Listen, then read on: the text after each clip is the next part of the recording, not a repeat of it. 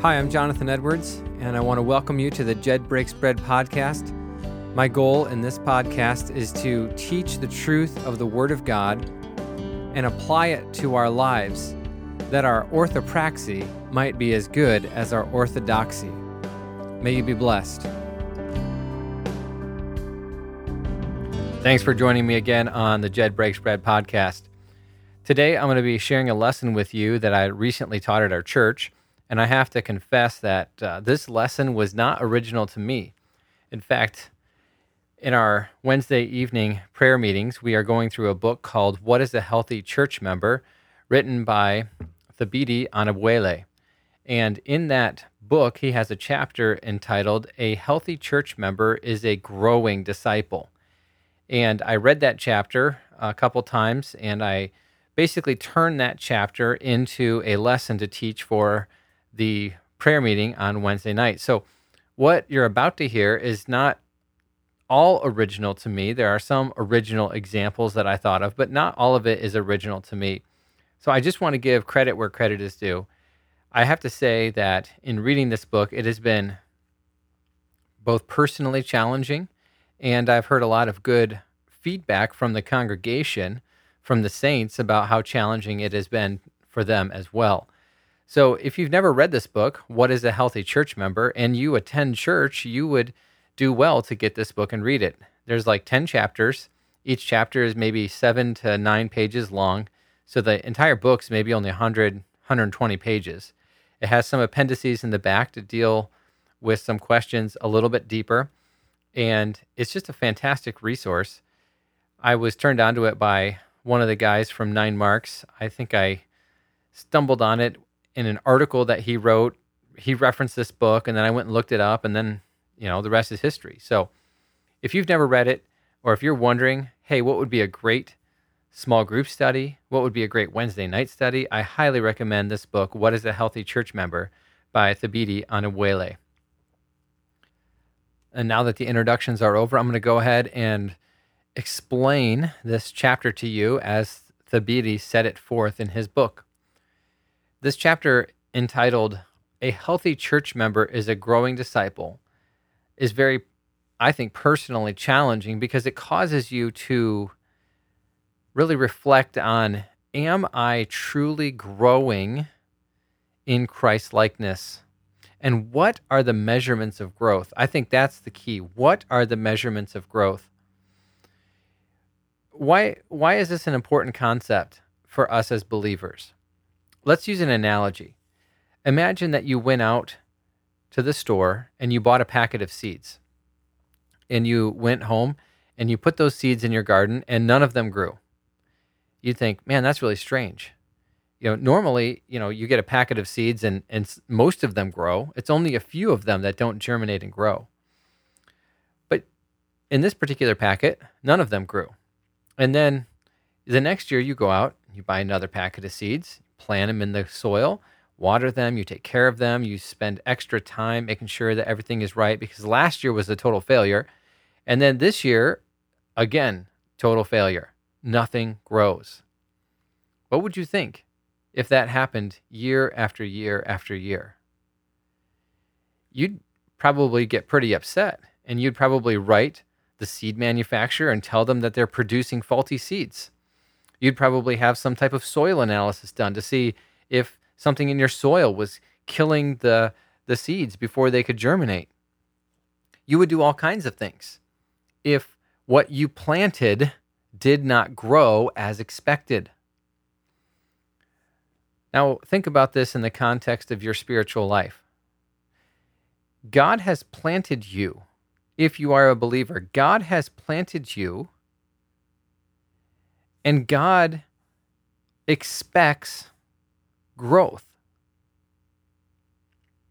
And for you not to grow shows or reveals rather one of two things. Either A, you are not truly a Christian, or B, you are a Christian who is failing miser- miserably at sanctification.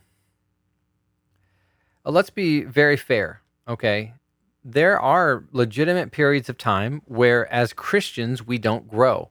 We get into a temporary spiritual plateau or a rut. Um, sometimes this is normal. And, and when, as we understand the doctrine of progressive sanctification, which is kind of like a stair step growth, like a, you know, a t- three steps forward, two steps back type of a growth. We understand that there are periods of of our lives where maybe that doesn't look like there's a lot of growth going on. But we break out of those periods, I would say rather quickly. So these periods may last, you know, 2 weeks to 2 months, maybe even up to 6 months, but you break out of those periods. But if you look at your life as a Christian and you say, "Man, it seems to me that there is chronic long-term lack of growth, that I haven't grown hardly at all since I've been saved." there's a real problem. And the first thing that you ought to do is actually examine the legitimacy of your salvation. Are you a genuine believer? Now, if you examine that question and you answer, yes, I am a genuine believer, you have to say, well, how come I'm not bearing fruit? How come I'm just going through the motions? All right, the goal of every Christian is stated very clearly by Paul, and it should be the same as the Apostle Paul when he writes in Philippians chapter 3, beginning in verse 12, he says this Not that I have already obtained it or have already become perfect, but I press on so that I may lay hold of that for which I also was laid hold of by Christ Jesus. Brethren, I do not regard myself as having laid hold of it yet, but one thing I do, forgetting what lies behind and reaching forward to what lies ahead. I press on toward the goal for the prize of the upward call of God in Christ Jesus. Let us, therefore, as many as are perfect, you could also translate that mature, as many as are mature, have this attitude, and if anything you have a different attitude, God will reveal that also to you. However, let us keep living by that same standard to which we have obtained. So, Paul, in essence, is saying this we have to continue pressing upward toward Christ likeness because that is the call of God upon our lives. At the same time, at the same time, we cannot go beyond or go below the standard which we have already obtained. So we have a ceiling that cannot be reached because we'll never achieve total Christ likeness in this life, but we can get closer and closer. At the same time, we should have a floor that steadily increases our floor increases as we mature in Christ so that the old man and the ways of the flesh, the deeds of the flesh, become further and further distant behind us. And the new godly habits that we instill through studying the word, through gathering with the saints, through prayer, through other spiritual disciplines, those become more and more characteristic of our lives. So we have a, a very high ceiling one that continues to expand and we will never achieve in this life. And we also have a floor that creeps upward. A healthy church member is growing. The floor is increasing as the ceiling increases. That doesn't mean there won't be small periods where there's a rut, small periods of maybe even backwards growth. You know, you, you, you fall into a sinful habit that you then have to repent of and overcome. But overall, the goal of the Christian is upward growth. And I think one of the real challenges that we face as Christians who live in a Western culture, a Western culture that is basically enamored with external measures of success. We are enamored with external measures of success. Like it doesn't matter how good of a family man you are if you're not driving like a BMW or you're not rocking the season's latest fashions, or maybe you're not upgrading to the latest Apple device, you know, maybe you're not successful according to the eyes of the culture because we value external appearances, we value external status status symbols so greatly. So let's think about what this does to us as Christians. If our culture and everything that we are trained to examine in our culture values some type of like superficial external status symbol how does that affect our christian life one of the ways that affects our Christian life is that we adopt the standards of measure of the unbelieving world. And we begin to look at superficial factors rather than spiritual factors. Superficial factors versus spiritual factors. Superficial growth in your Christian life is basically examining all the tangible results that show you're a Christian. You know, here's some cheesy cliche ones. Do you have the Jesus fish bumper sticker? Okay. Are do you have some type of like cross that you wear around your neck or maybe you've got a cross ring that you wear or you know, do you make sure that people know on your social media handles that you're like child of God, follower of Christ, something like that? I mean, those things aren't bad. Those things aren't bad, but they are designed to let everybody know what you are. You are a Christian. And we try to impress unbelievers, and we also try to impress other Christians. And Thabiti points out three wrong attitudes about growth that reveal whether we our growth is superficial or whether it is real and genuine. So we're going to take a look now at these three wrong attitudes. Uh, these attitudes were evidenced by the Pharisee who went up to the temple to pray in Luke chapter 18, verses 9 through 14. So let me actually read this parable to you. When you read parables, okay, when you read parables, you have to understand that Jesus is communicating an overall truth. There's one main truth that is being communicated. However, within a parable, there are also principles that can be drawn out that can then be applied to other aspects of life. And I believe Thabiti does an excellent job of drawing out three wrong attitudes of the Pharisee that he was using to measure himself against other people in his culture, other people in his society. And they were evidence that he was counting on his superficial growth rather than real, genuine growth. Here's the parable Two men went up to the temple to pray, one a Pharisee and the other a tax collector. And the Pharisee stood and was praying this to himself God, I thank you that I am not like other people, swindlers, unjust, adulterers, or even like this tax collector. I fast twice a week, and I pay tithes of all that I get. There's the description of the Pharisee. Well, what are the superficial measures that the Pharisee was using? What are the attitudes that he evidenced that we should try to avoid? Well, the first attitude is this he was suffering from what is known as the performance trap. The performance trap. This would be like stuffing your stat sheet. I don't know how many of you are into sports.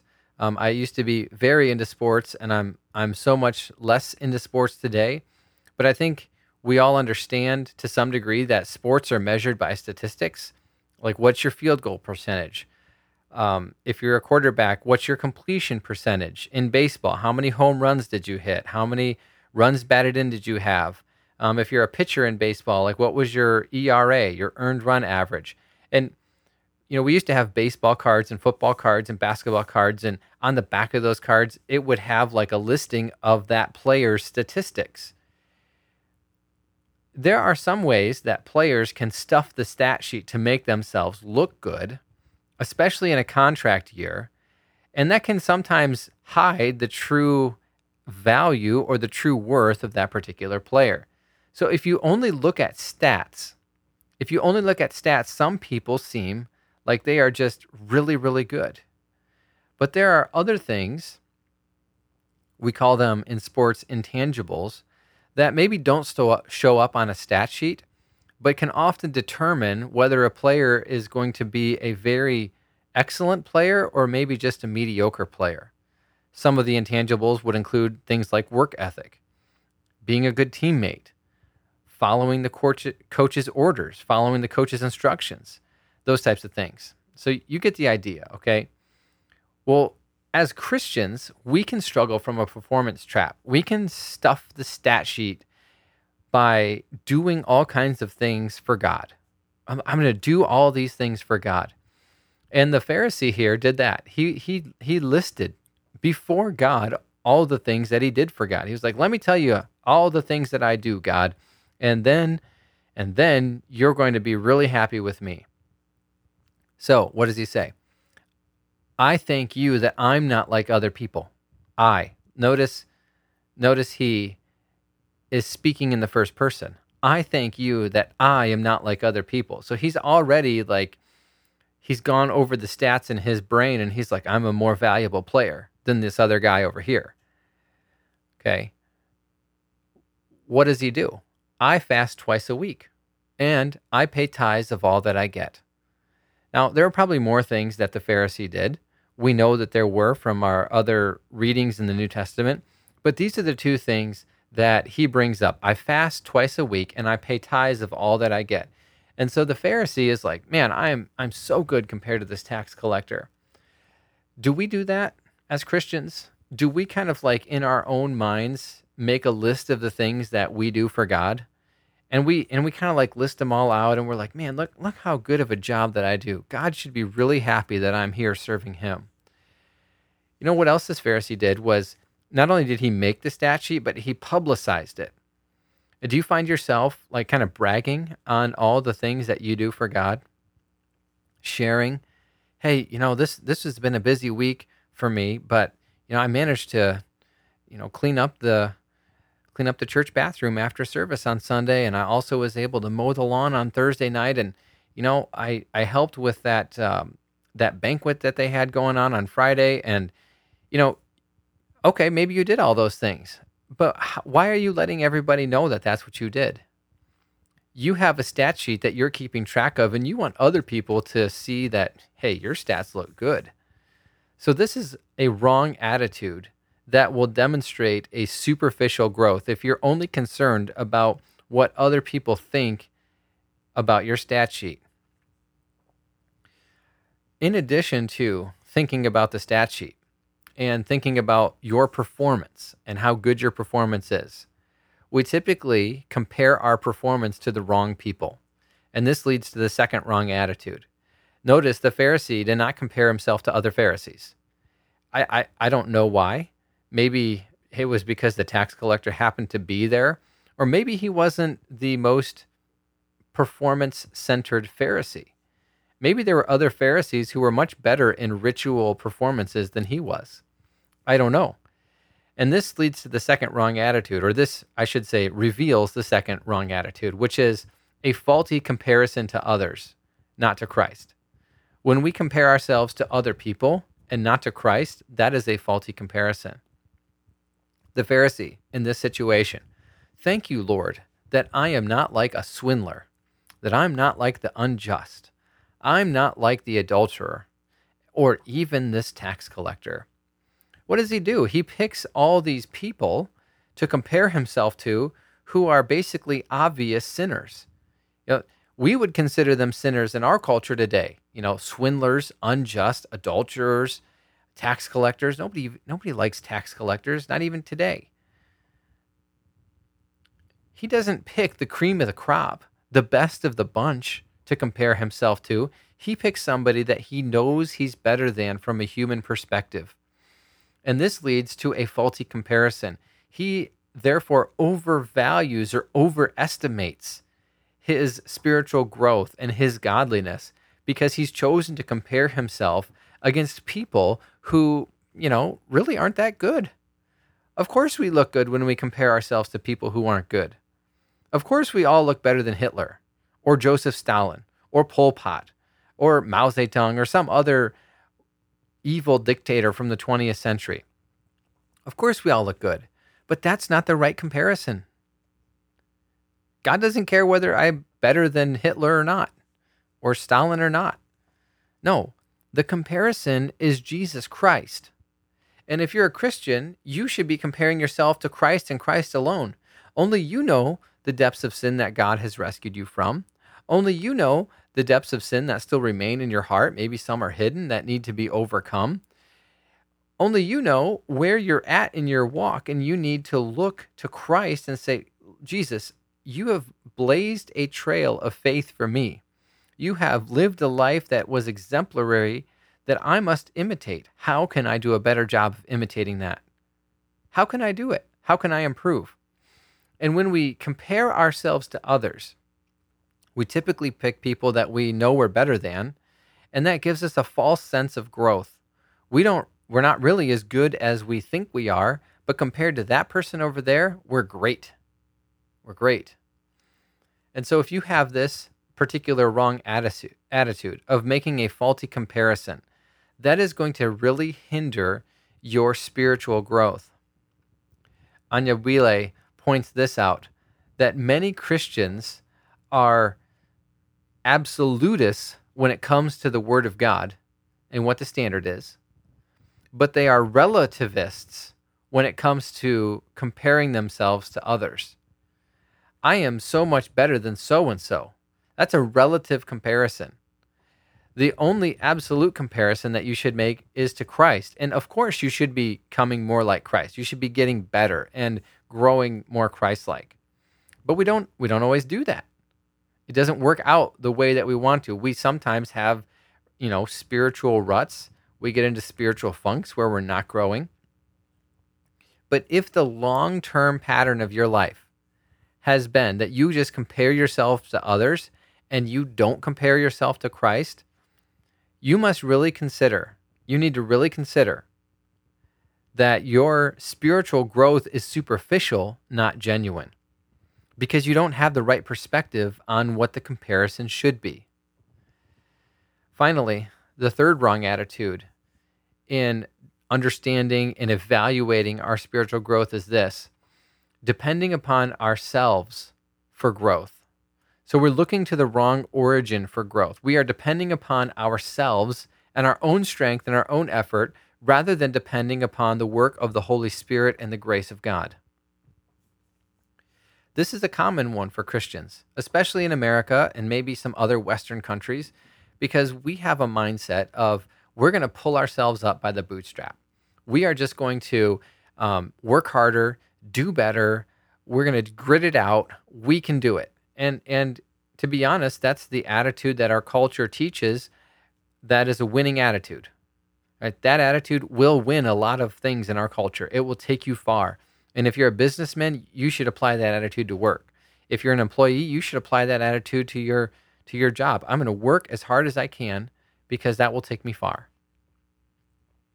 But when it comes to your spiritual life, to try to do everything on your own effort, to have this mentality of, I'm going to pull myself up by my bootstraps and just do this, that does not give any place for the Holy Spirit's role in sanctification and shaping of your life. Ephesians 5:18 commands that believers not be filled with wine, for that is dissipation. Do not be drunk with wine, for that is dissipation, but rather be filled with the Holy Spirit and so we have a command as believers to basically fill ourselves with the Holy Spirit. Now you say, well, I thought the Holy Spirit dwelled inside of us. He does dwell inside you. But you can, in some way that is somewhat mysterious, activate the Holy Spirit to help you and enable you to grow. I don't have time to explain all the intricacies of that, but the New Testament makes it very clear that you through your effort, work together with the Spirit to grow in sanctification.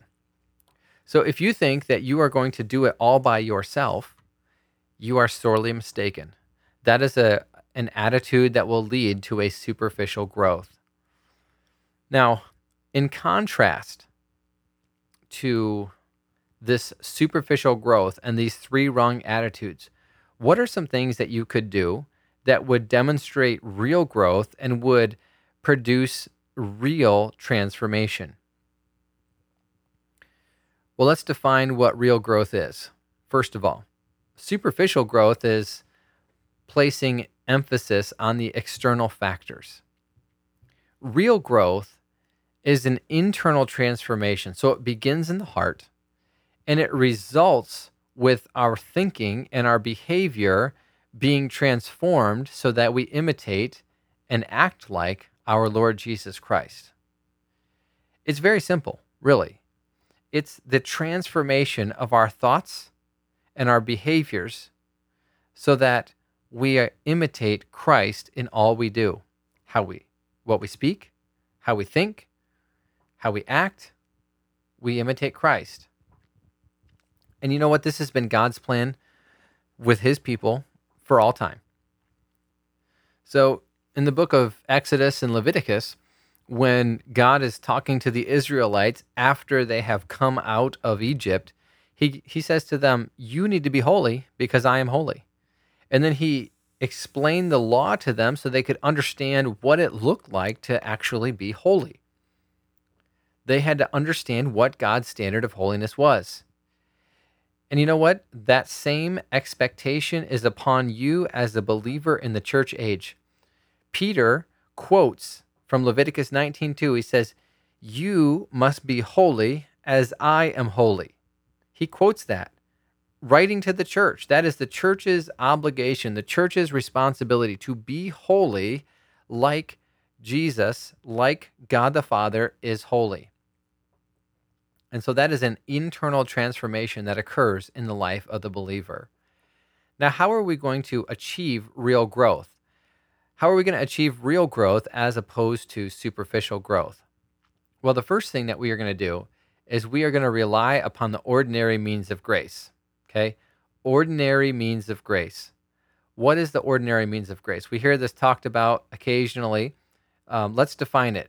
The ordinary means of grace are those simple, straightforward, easy to accomplish disciplines of the Christian life. Simple, straightforward, easy to accomplish disciplines of the Christian life. Here's what they are studying the Word or reading the Word, prayer, um, attending communion, singing songs, hymns, and spiritual songs, fasting, gathering with the saints. Those are the ordinary means of grace. And I'll tell you, you know, some days you don't feel like reading your Bible. Some days you don't feel like praying. Some days you don't feel like singing or even attending uh, the local church service with the saints.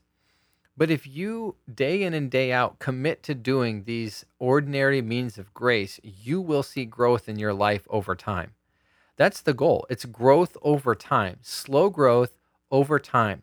There is not some aha moment, some light switch moment whereby you receive some special anointing or mysterious power where the Holy Spirit somehow comes upon you and translates you to this higher level of godliness. That's not a biblical concept. It's taught in a lot of churches, and unfortunately, some evangelicals have bought into this higher life attitude or this higher life possibility. No, no, that's not what God prescribed in the New Testament. It is the ordinary means of grace. I try to read my Bible as often as I can, every day if I can. And some days I read my Bible and I concentrate I mean, I learn a lot. And other days it's like a slog. I'm just slogging through the text. I'm like, man, I just got to get through this. This is hard today and I'm a pastor and I love the Word of God and I love studying the Word of God. But even in your personal life, as a pastor, as a mom, maybe you're a business owner, uh, an employee, you work for somebody else, some days it's just hard.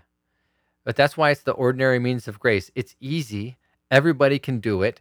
You just need to be disciplined and have self controlled and do it. The ordinary grace produces growth that is slow but steady and consistent. A second step that you can take to produce real spiritual growth in your life is to be a committed attendee in your local church. And you must not just be a committed attendee, you must be a committed participant in the local church. Jesus designed the church for the building up of one another. It is the place where Christians go to hear the word taught, to sing songs, hymns, and spiritual songs to encourage one another, to care for the needs of the body, and to be refreshed through the power of the Holy Spirit working in the assembly. The public gathering of the saints is essential. And so, if you want real growth, you need to go to the public gathering of the saints. When you go to the public gathering, it enables you to practice your spiritual gift, to be a blessing to others, and to glorify God with your spiritual service of worship.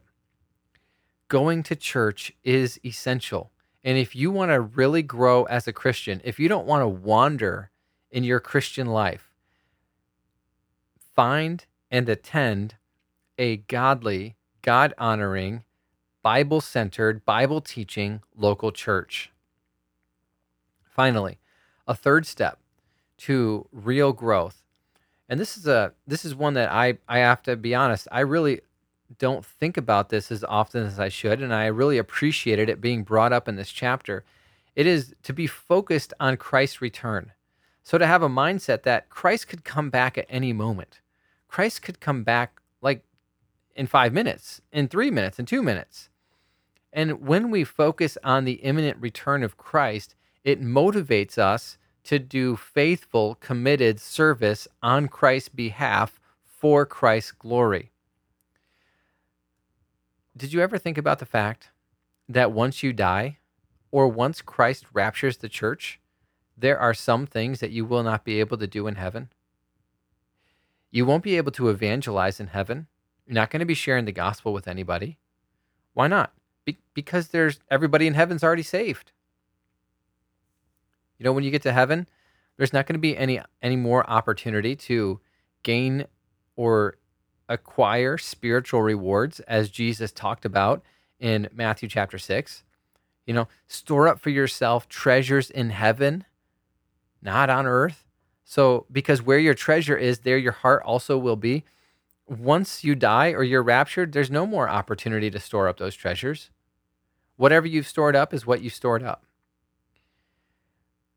we don't have the opportunity to win souls for Christ or to earn faithful rewards. And that's that's why Paul was conflicted, you know, at the beginning of the letter to the Philippians. He says, you know, it's I would love to die and be with Christ. I'm paraphrasing. I would love to die and be with Christ. That would be great. But to stay here would mean fruitful labor labor for me. It would be a benefit to you. And so there's that that confliction. I want to go home and be with Jesus, but I also want to do fruitful labor. Yeah, that that's a real a real challenge, a real conflict that believers ought to have. And the reason that Paul had it, the reason that was a difficulty for him is that he was focused on the return of Christ. He knew it could happen. And he longed to be with Christ, but he also longed for the labors that he could do for the glory of Christ. So, my friends, as you consider this teaching from the Word of God, I would ask you to consider this question Is the growth that I have experienced over the last six months, is it a superficial growth? Am I worried about padding my stat sheet? Am I comparing myself to others? Or am I depending upon myself to grow like Christ? Or, or is my growth real and genuine? Does it come from the ordinary means of grace? Is my growth being evidenced in the local church as I participate in the local gathering? And am I motivated by Christ's return and the work that I can do for him prior to his return? My friends, we, if we are going to be healthy church members, must be growing disciples. Let it be the right kind of growth. I hope that you are blessed and challenged by these words as I was. God bless you.